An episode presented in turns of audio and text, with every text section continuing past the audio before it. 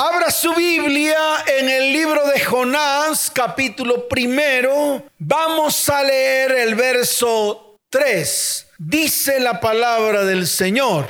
¿Ya la tiene? Muy bien. Y Jonás se levantó para huir. ¿Para qué? Dígalo fuerte, ¿para qué? Para huir de la presencia de Jehová a Tarsis y descendió a Jope y halló una nave que partía para Tarsis y pagando su pasaje, ¿qué hizo Jonás? Pagando su pasaje, entró en ella para irse con ellos a Tarsis, lejos de la presencia de Jehová. ¿Lejos de dónde? De la presencia de Jehová. Quiero comenzar con la lectura del libro de los Salmos, capítulo 139, desde el verso primero en adelante, para que usted entienda que nunca, en ningún momento, la vista de Dios se ha apartado de su vida. Dice la palabra que Dios siempre, cuando contempla la tierra, siempre, en todo momento para que usted sepa que hasta lo más mínimo de lo que usted ha hecho, Dios lo conoce. ¿Dios qué?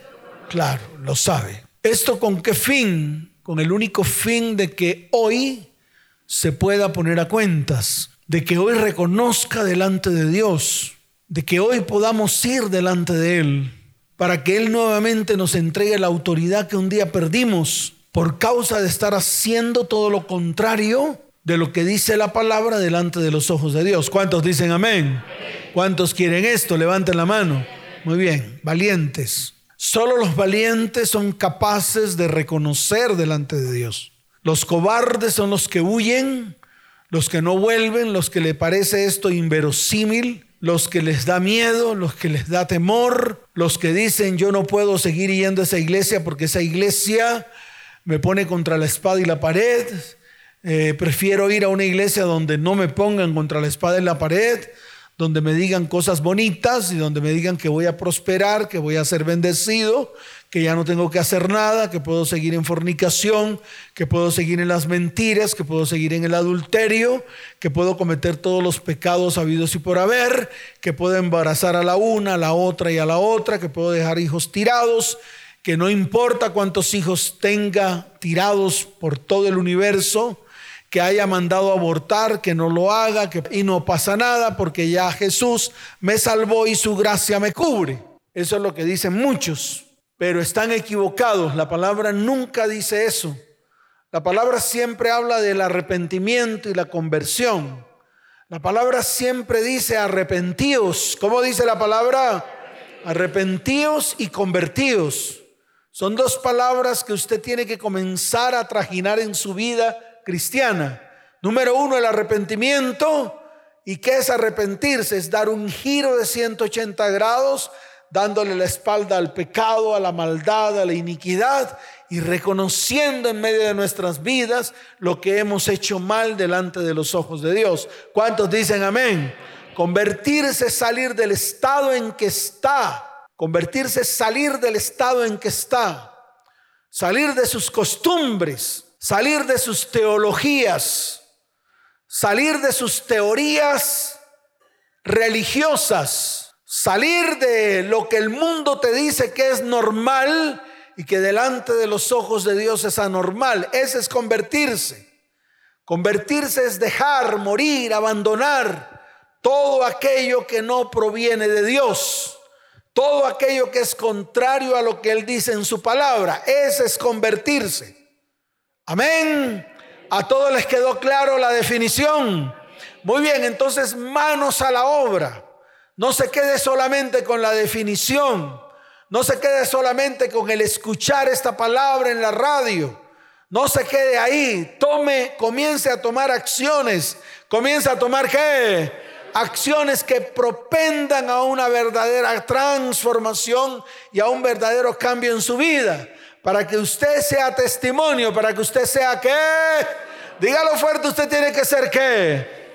Testimonio. Entonces escuche, dice, oh Jehová, tú me has examinado y conocido. Eso es lo que vamos a hacer hoy. Vamos a permitir que Dios nos examine y que podamos reconocer que ante sus ojos, ante sus ojos estamos inmundos. Eso nos lleva a la limpieza espiritual. Nos lleva a la que? A la limpieza espiritual. Porque ya basta de estar huyendo de Dios. Ya basta de estar haciéndole el quite a Dios. Ahora nos tenemos que poner firmes y decirle, Señor, aquí estoy. Quiero que comiences a transformar mi vida. Quiero ser ejemplo. Quiero recuperar mi vida, mi hogar y mi familia. Quiero que mis descendientes también experimenten tu perfecta presencia y mis descendientes exalten y alaben tu nombre. ¿Cuántos dicen amén? Y dice, tú has conocido, verso 2, mi sentarme y mi levantarme. Todo lo conoce Dios, todo. Aquí lo dice el salmista. Has entendido desde lejos mis pensamientos. Cada pensamiento que usted ha tenido ha ido delante de la presencia de Dios. Para que usted vea la magnitud, para que usted vea la anchura, la altura, la largura, la profundidad de todo esto. La doctrina cristiana es clara. Lo que el Señor dejó escrito en esta palabra es diáfano, clara, no tiene contradicciones. No tiene manera de que yo haga definiciones personales.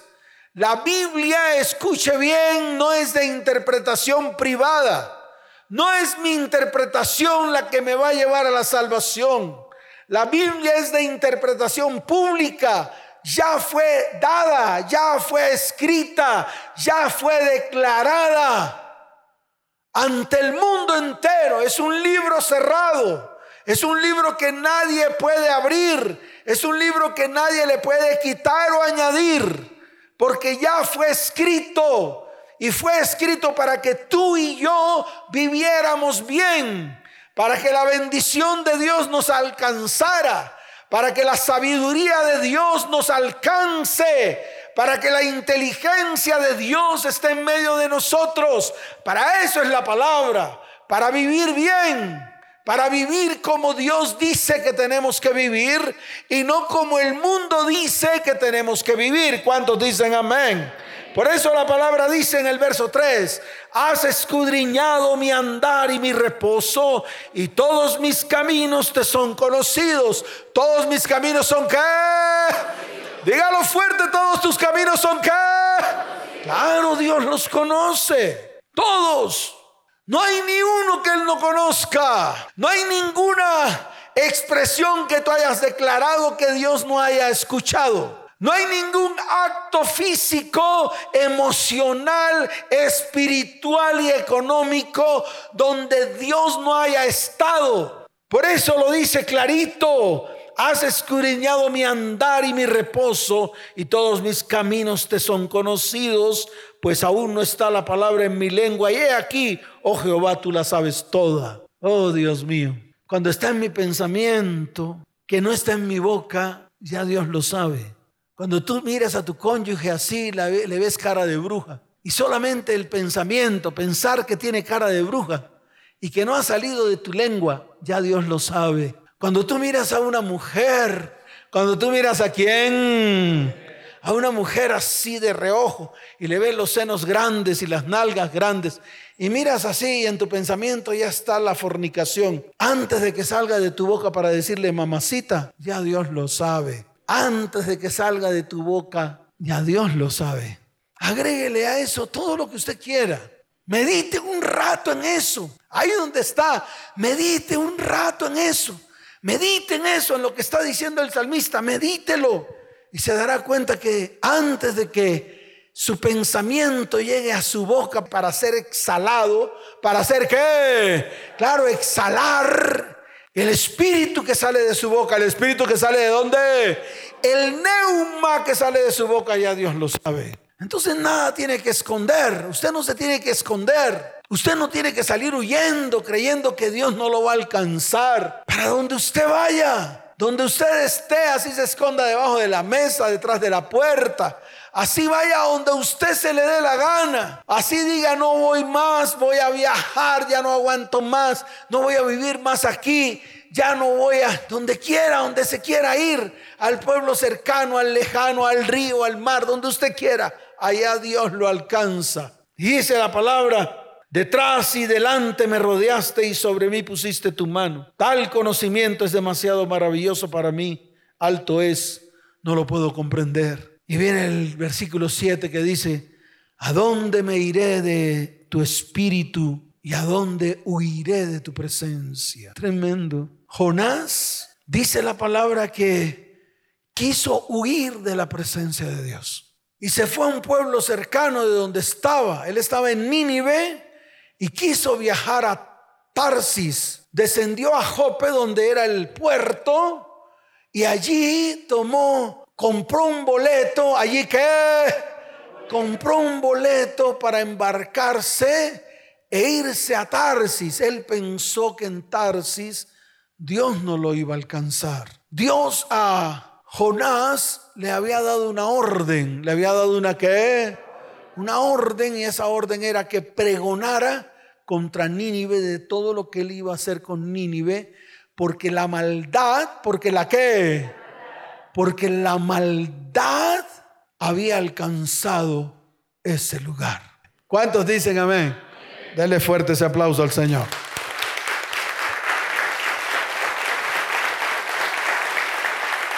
Entonces Jonás pensó escapar de la presencia de Dios. Pensó que si se subía a la embarcación y se iba a otro lugar, Dios no lo iba a alcanzar.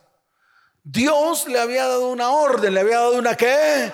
Una orden y era el pregonar lo que iba a suceder con esa ciudad llamada Nínive. Y dice la palabra porque la maldad, la que la maldad de Nínive había subido delante de los ojos de Dios. Esa era la razón. La razón por la cual Dios iba a destruir a Nínive era sencillamente por la maldad que había allí. Una ciudad llena de prostitución, alcoholismo, brujería, idolatría, hechicería, maldad, muerte y destrucción. Pero Dios, ¿quién?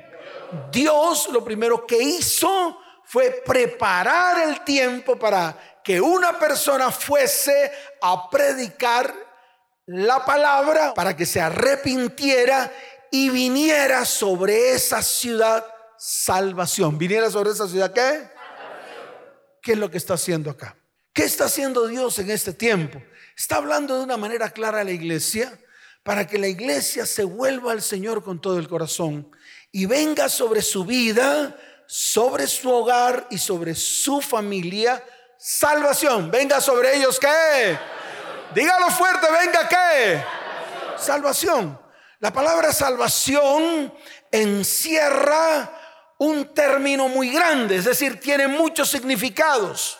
Salvación significa sano del cuerpo. ¿Qué significa salvación? Salvación significa sano del alma. ¿Qué significa salvación? Salvación significa sano del espíritu. ¿Qué significa salvación? Eso es lo que significa salvación. A eso vino Jesús. Vino a traer sanidad. Vino a traer qué? Sanidad en todos los sentidos. Sanidad en el cuerpo, sanidad en el alma, sanidad en el espíritu. Y esto encierra todo, toda su vida completa, todas las áreas de su vida. Su área emocional, su área física, su área económica, su área sexual, toda, todas las áreas. Su área de relaciones, su área familiar, su área laboral. Todas las áreas encierra salvación. Todas las áreas de su vida.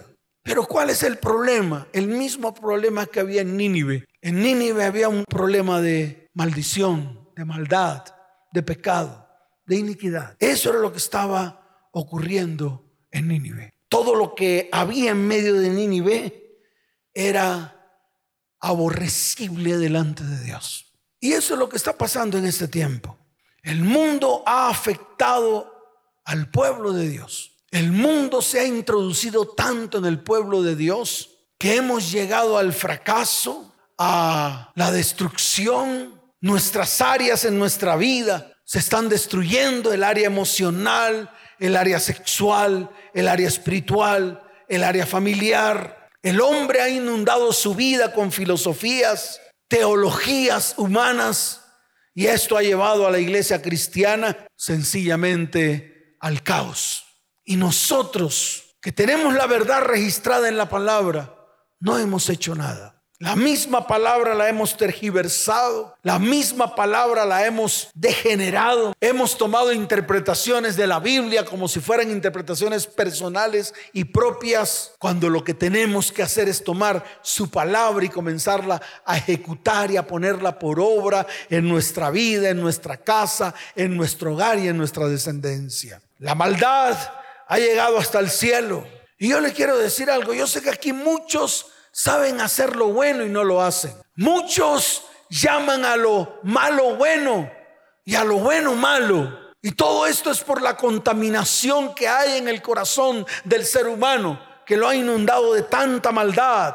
La mentira está inundando al universo en todos los términos de la tierra. La verdad se ha apartado lejos del ser humano, mientras que la mentira hace que vayamos en dirección contraria a lo que dice el Señor en su palabra. La desobediencia es una de las causas por el cual el Señor se aparta del hombre y hace que el hombre salga de su perfecta presencia. Y nos hemos vuelto desobedientes hasta los términos de los términos de los términos, hasta tal punto de que nos hemos vuelto sordos y ciegos. En el libro de Jeremías capítulo 6, verso 10, Quiero que lea la palabra allí para que usted lo vaya entendiendo.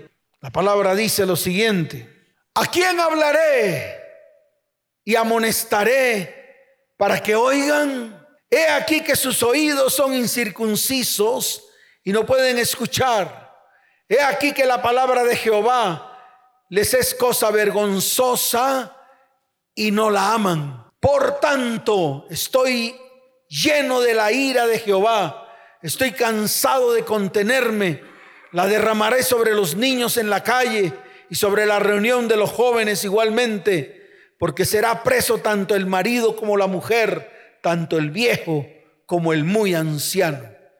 Y sus casas serán traspasadas a otros, sus heredades y también sus mujeres, porque extenderé mi mano sobre los moradores de la tierra, dice Jehová. Y yo les pregunto a ustedes, ¿No es esto lo que está ocurriendo hoy en día en las familias de la tierra?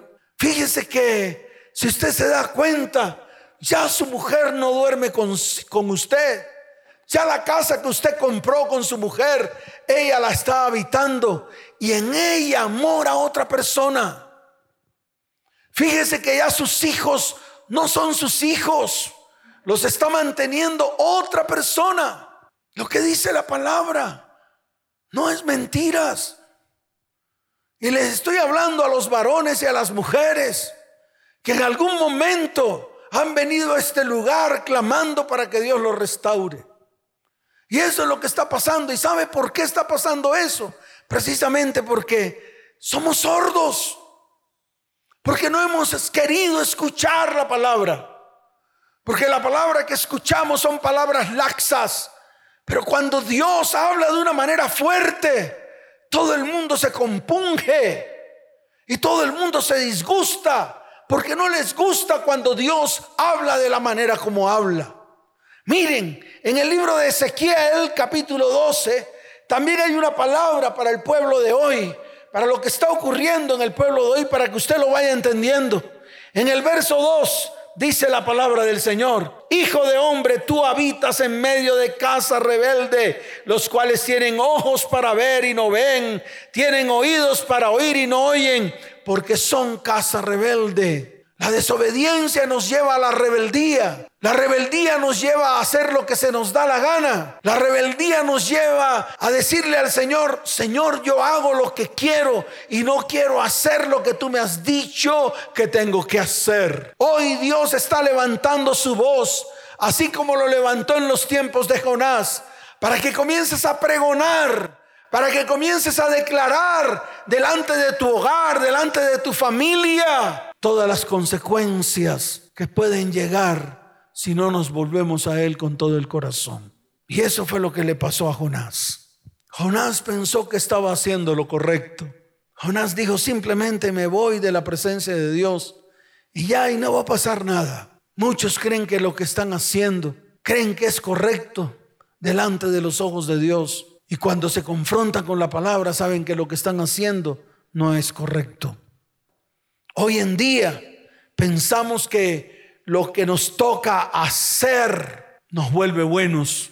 No es que yo estoy haciendo lo que me toca hacer y por esta razón yo soy bueno. Yo te quiero decir algo. Por más de que tú hagas lo que te toca hacer, eso no te hace bueno ni te hace diferente lo que te toca hacer, lo tienes que seguir haciendo porque te toca hacerlo. Y eso no va a traer premio a tu vida, porque te toca hacer lo que tienes que hacer. No te van a condecorar, ni te van a colocar estrellitas. Yo me acuerdo cuando yo izaba la bandera en mi colegio. Y déjeme decirle algo, a mí me condecoraban y yo izaba la bandera porque hacía cosas diferentes a lo que los otros hacían. Porque al hacer cosas diferentes, eso hacía que sacara las mejores notas. Y eso hacía que ocupara el primer lugar en puntaje. Pero no porque hacía lo que hacían los otros. Los otros hacían tal vez los que, lo que les tocaba hacer. Yo hacía algo más de lo que me tocaba hacer y por eso me condecoraban. Pero yo no quiero hablar de mí. Yo quiero que Dios hable de usted. Yo quiero que hoy se ponga firme para que usted comience a hacer no lo que le toca hacer, sino lo que Dios dice en su palabra que usted tiene que hacer. ¿Cuántos dicen amén? ¿Cuántos dicen amén? Dele fuerte ese aplauso al Señor.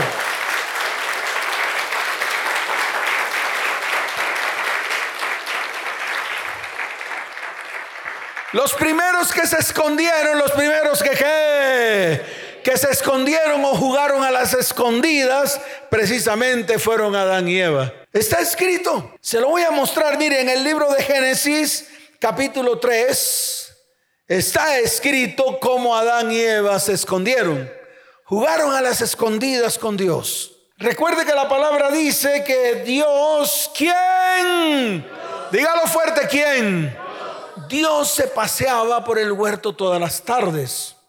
Y recuerde que la palabra dice que Adán y Eva se paseaban juntamente con Dios en las tardes en el huerto. Lo dice la palabra. Por eso lo traigo a colación para que usted vea el primer jueguito a escondidas que hizo el hombre con Dios. Mire lo que dice el verso 8 del capítulo 3 de Génesis. Y oyeron la voz de Jehová Dios que se paseaba en el huerto y el hombre y su mujer se escondieron, ¿se qué? Dígalo fuerte, ¿se qué? Se escondieron de la presencia de Jehová Dios entre los árboles del huerto. Aquí hay una pregunta para la iglesia. ¿Cuántos de los que están aquí se han escondido alguna vez de Dios? Uy, todos. Uy, yo pensé que era yo solo. Yo pensé que era yo solo. En un tiempo yo me tuve que esconder de Dios. Los pecados que habían en mi vida eran tan numerosos, tan grandes, tan inmensos, que decidí esconderme de Dios. Otra vez me escondí de Dios porque Dios comenzó a prosperar mi vida y empezó a darme dinero. Y cuando Dios empezó a darme dinero, que yo vi que con el dinero podía hacer todo lo que se me diera la gana, Podía comprar y vender lo que se me daba la gana. Podía gastarme el dinero como se me daba la gana. Entonces, ¿qué hice? Sencillamente reemplacé al Dios de la Biblia. por el Dios dinero, ya no necesitaba buscar a Dios. Porque ¿para qué? Si lo tenía todo. Ya podía darle a mis hijos y a mi familia lo que ellos querían. Si ellos querían una chupeta de color rojo, le daba la chupeta de color rojo. Si ellos querían una chupeta de color verde, le daba la chupeta de color verde. Y si en la mitad de la chupeta del color verde ya no querían esa, sino querían una morada, pues le decía, hijitos, tranquilos, deben la chupeta de color verde, la botamos y compramos la chupeta de color morado. ¿Eso qué me hacía a mí? Un Dios. ¿Me hacía un qué? Claro, me hacía Dios ante los ojos de mis hijos y ante los ojos de mi esposa. Entonces, como ellos creían que yo era Dios y mi familia creía que yo era Dios, entonces sencillamente ya yo no necesitaba de Dios, porque me habían colocado en un pedestal tan alto que yo pensé que me había entronado en el trono de Dios y lo había sacado de taquitos. Y eso es lo que nos ha pasado. Y fíjese que eso es lo que le pasa al hombre. Cuando el hombre, cuando el ser humano, cuando comenzamos a ganar dinero, entonces sencillamente ya Dios no nos interesa. ¿Para qué? si ya tenemos dinero? ¿Para qué si ya puedo hacer lo que quiera con el dinero? Y me convierto en un Dios. Por eso usted ve que muchas personas cuando ya comienzan a agarrar dinero, se van alejando de Dios, ya no necesitan de Dios. Cuando comienzan sus problemas financieros, económicos y emocionales, entonces vuelven nuevamente a acercarse a Dios. Y eso es lo que está pasando hoy en día. Pero se acercan a Dios y no quieren que haya cambios en ellos. Simplemente se acercan a Dios para que ese Dios, el de ellos, el que ellos han creado o el que la iglesia un día creó, vuelva y les extienda la mano y les haga los favorcitos. Pero hoy en día Dios les está diciendo a todos, yo no soy ese Dios, yo soy el Dios de Abraham, de Isaac y de Jacob, el Dios que escribió la palabra y el Dios que anhela y quiere que toda su iglesia comience a hacer lo que dice la palabra para yo poder actuar en ellos, pueda levantarlos, pueda ser parte de ellos, ser el Dios de ellos y ellos sean mi pueblo. ¿Cuántos dicen amén? ¿Cuántos dicen amén? Eso es lo que Dios quiere. Y ese es el carácter que Dios quiere imprimir en cada uno de los cristianos de hoy. No el Dios pelele, manipulable. Ese Dios que nosotros podemos manipular a nuestro antojo. Ya basta. Jonás pensó que estaba tratando con un Dios así. Un Dios invisible, del cual se podía esconder. Y se fue a Tarsis en una nave. Y a lo mejor dijo, voy a dejar que pase el tiempo, me voy a esconder allá en la parte más baja del barco y voy a dormir. Y dice la palabra que Jonás se echó a dormir. ¿Qué hizo Jonás? Se echó a dormir. Dice la palabra que el mismo Dios empezó a buscar a Jonás. Y dice la palabra, escuche bien, que vino sobre ellos una fuerte tempestad. Vino sobre ellos una fuerte qué? Tempestad. Ahí en el libro de Jonás usted lo puede leer.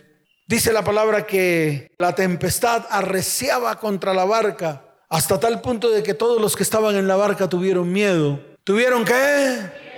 Tuvieron miedo. Y comenzaron a colocar todos los enseres fuera de la barca para aliviandar el peso de la barca. Y comenzaron a clamar cada uno a su Dios. Comenzaron a clamar que... Pero ninguno de los dioses a los cuales ellos clamaron le respondió.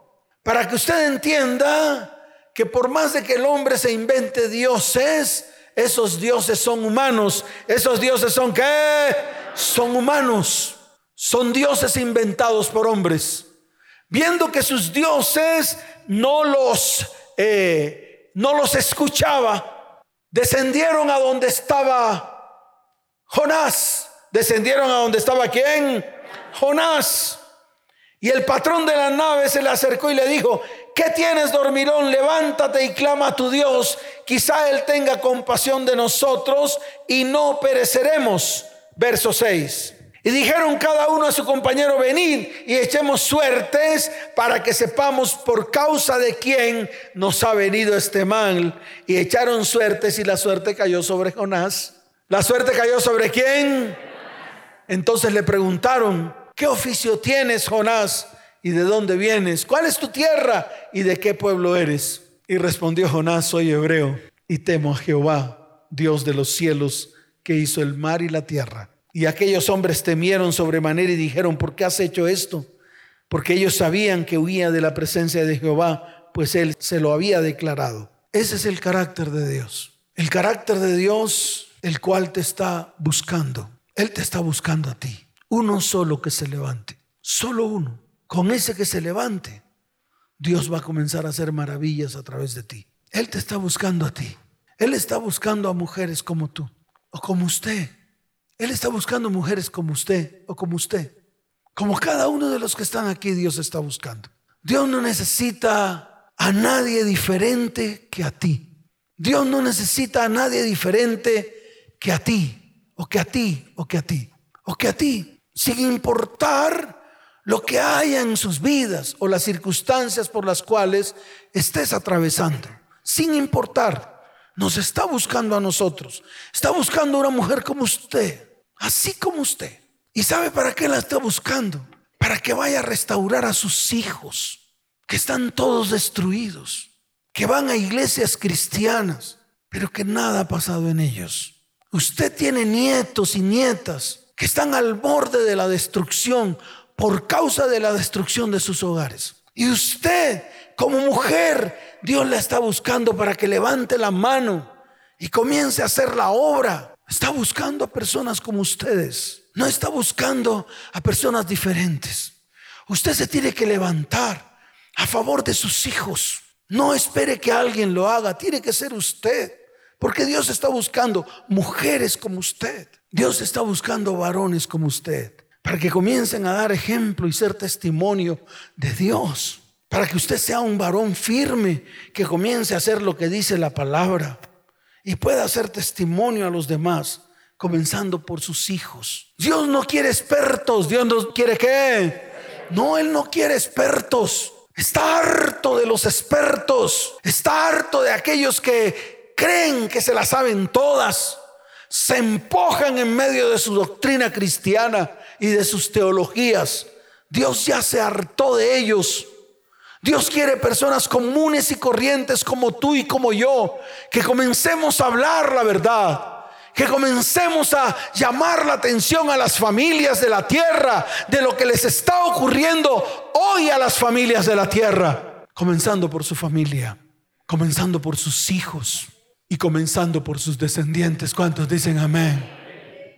Dios llamó a Jonás para eso. Jonás no le puso atención. Y Dios tuvo que desatar esa tempestad. Esa tempestad hizo que los comandantes de esa nave cogieran a Jonás y lo tiraran fuera de la barca. El final de Jonás iba a ser un final muy triste. Prácticamente que Jonás iba a llegar a la muerte espiritual inminente.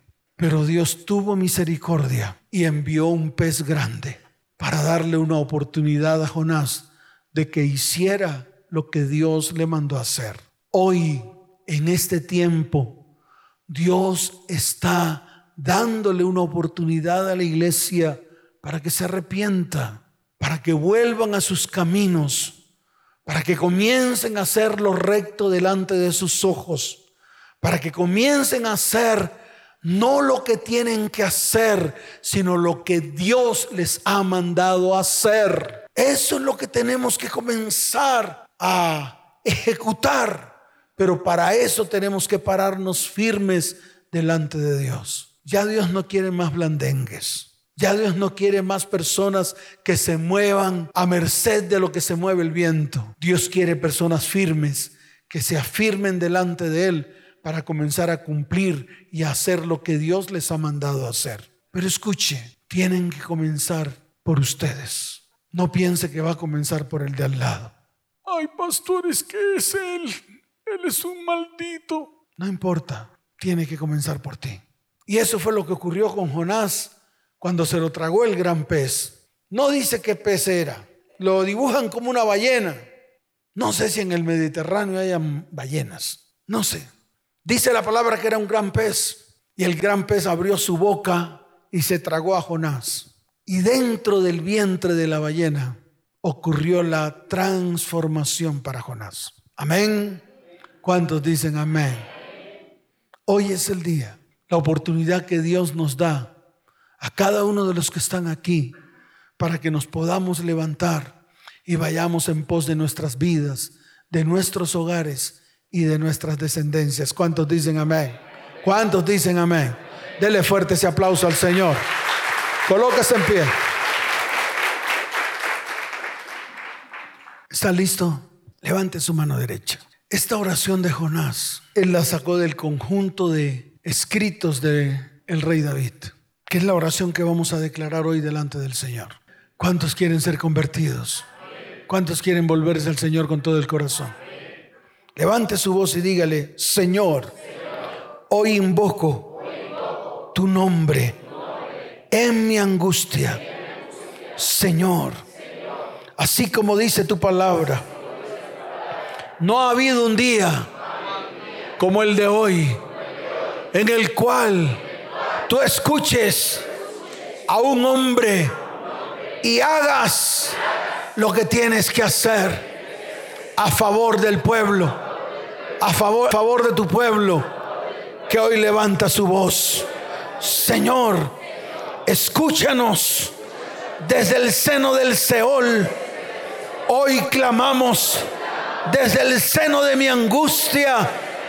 Hoy levantamos nuestra voz por las familias de la tierra, por mi familia, por mis hijos y por mis descendientes.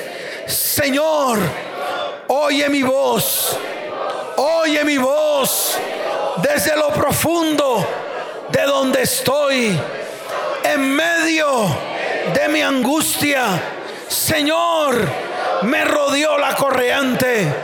Todas tus ondas y tus olas han pasado sobre mí.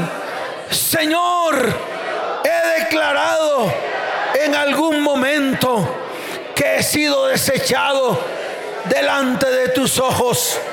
Quiero ver, palpar tu perfecta presencia en tu santo templo.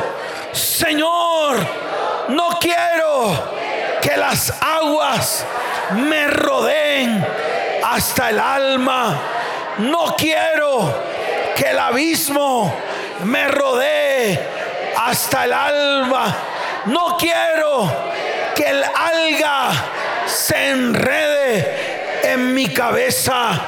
Padre, he descendido hasta los cimientos de los mares, hasta las profundidades. He descendido. Señor, mas tú sacaste mi vida de la sepultura. Oh Jehová, Dios mío, porque la tierra ha echado sus cerrojos sobre mí.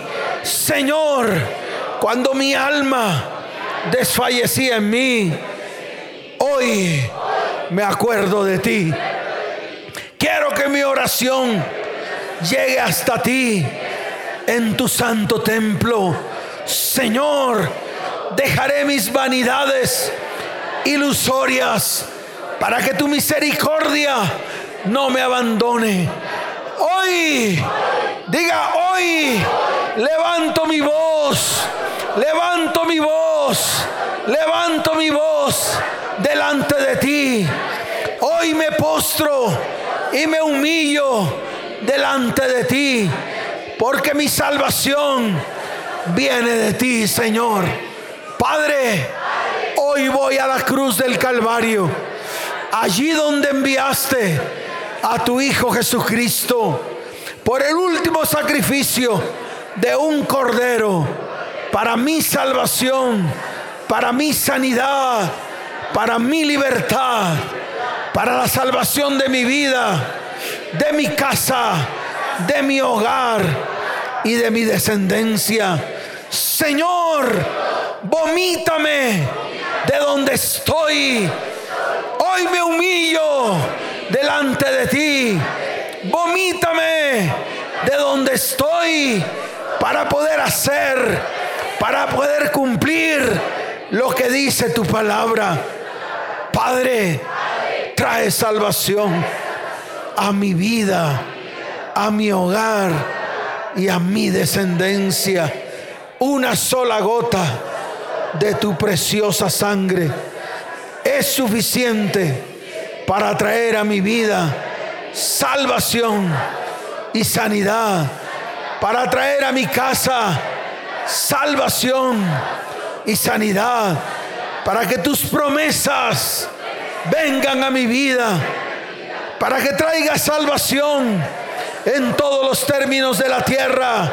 Señor, hoy levanto mi voz, así como lo hizo Jonás, no por Nínive, no por Nínive, sino por mi pueblo, mi pueblo, que es mi casa, que es mi hogar y que es mi descendencia, aún hasta la primera, no, aún hasta la segunda, no, aún hasta la tercera, no, aún hasta la cuarta generación.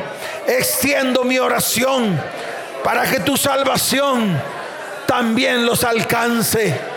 Padre, hoy es un día de salvación. Padre, hoy es un día de sanidad. Padre, hoy es el día que tú has preparado para traer a mi vida, a mi hogar y a mi descendencia pan, alimento, mosto, gozo y alegría, aceite, unción de tu espíritu, Señor, y seremos saciados del mosto, del trigo y del aceite. Y nunca más estaré en oprobio. Señor, todos mis enemigos serán destruidos y exhalarán su hedor y subirá su pudrición. Mi tierra no tendrá más temor. Hoy nos alegraremos y nos gozaremos porque Jehová el Señor hará grandes cosas en medio de mi vida, en medio de mi hogar y en medio de mi descendencia. Hoy me alegro. Hoy me gozo en el Señor, mi Dios, porque me ha dado la primera lluvia a su tiempo y hará descender sobre mi vida, sobre mi hogar y sobre mi descendencia lluvia temprana y lluvia tardía. Señor, mi tierra se llenará de trigo, mis lagares rebosarán de vino y de aceite. Señor, me restituirás los años que comió la oruga, el saltón, el revoltón y la langosta. Diga, Señor, comeré hasta saciarme y alabaré el nombre del Señor mi Dios el cual ha comenzado a hacer maravillas sobre mi vida, sobre mi hogar y sobre mi descendencia. Y nunca más me avergonzaré, nunca más seré avergonzado en el nombre de Jesús. Levante su mano y diga, Señor, comienza por mí Hoy me paro firme delante de ti. Hoy entro en obediencia para hacer lo que tú me has mandado hacer. Ir en pos de mi vida, de mi casa, de mi hogar y de mi descendencia. En el nombre de Jesús. Amén. Y amén. Dele fuerte ese aplauso al Señor. Fuerte ese aplauso. Diga nunca más huiré de Dios. Nunca más huiré de Dios. Me volveré en amistad con Dios y tendré paz. Y todo, todo me saldrá bien. En el nombre de Jesús. Amén.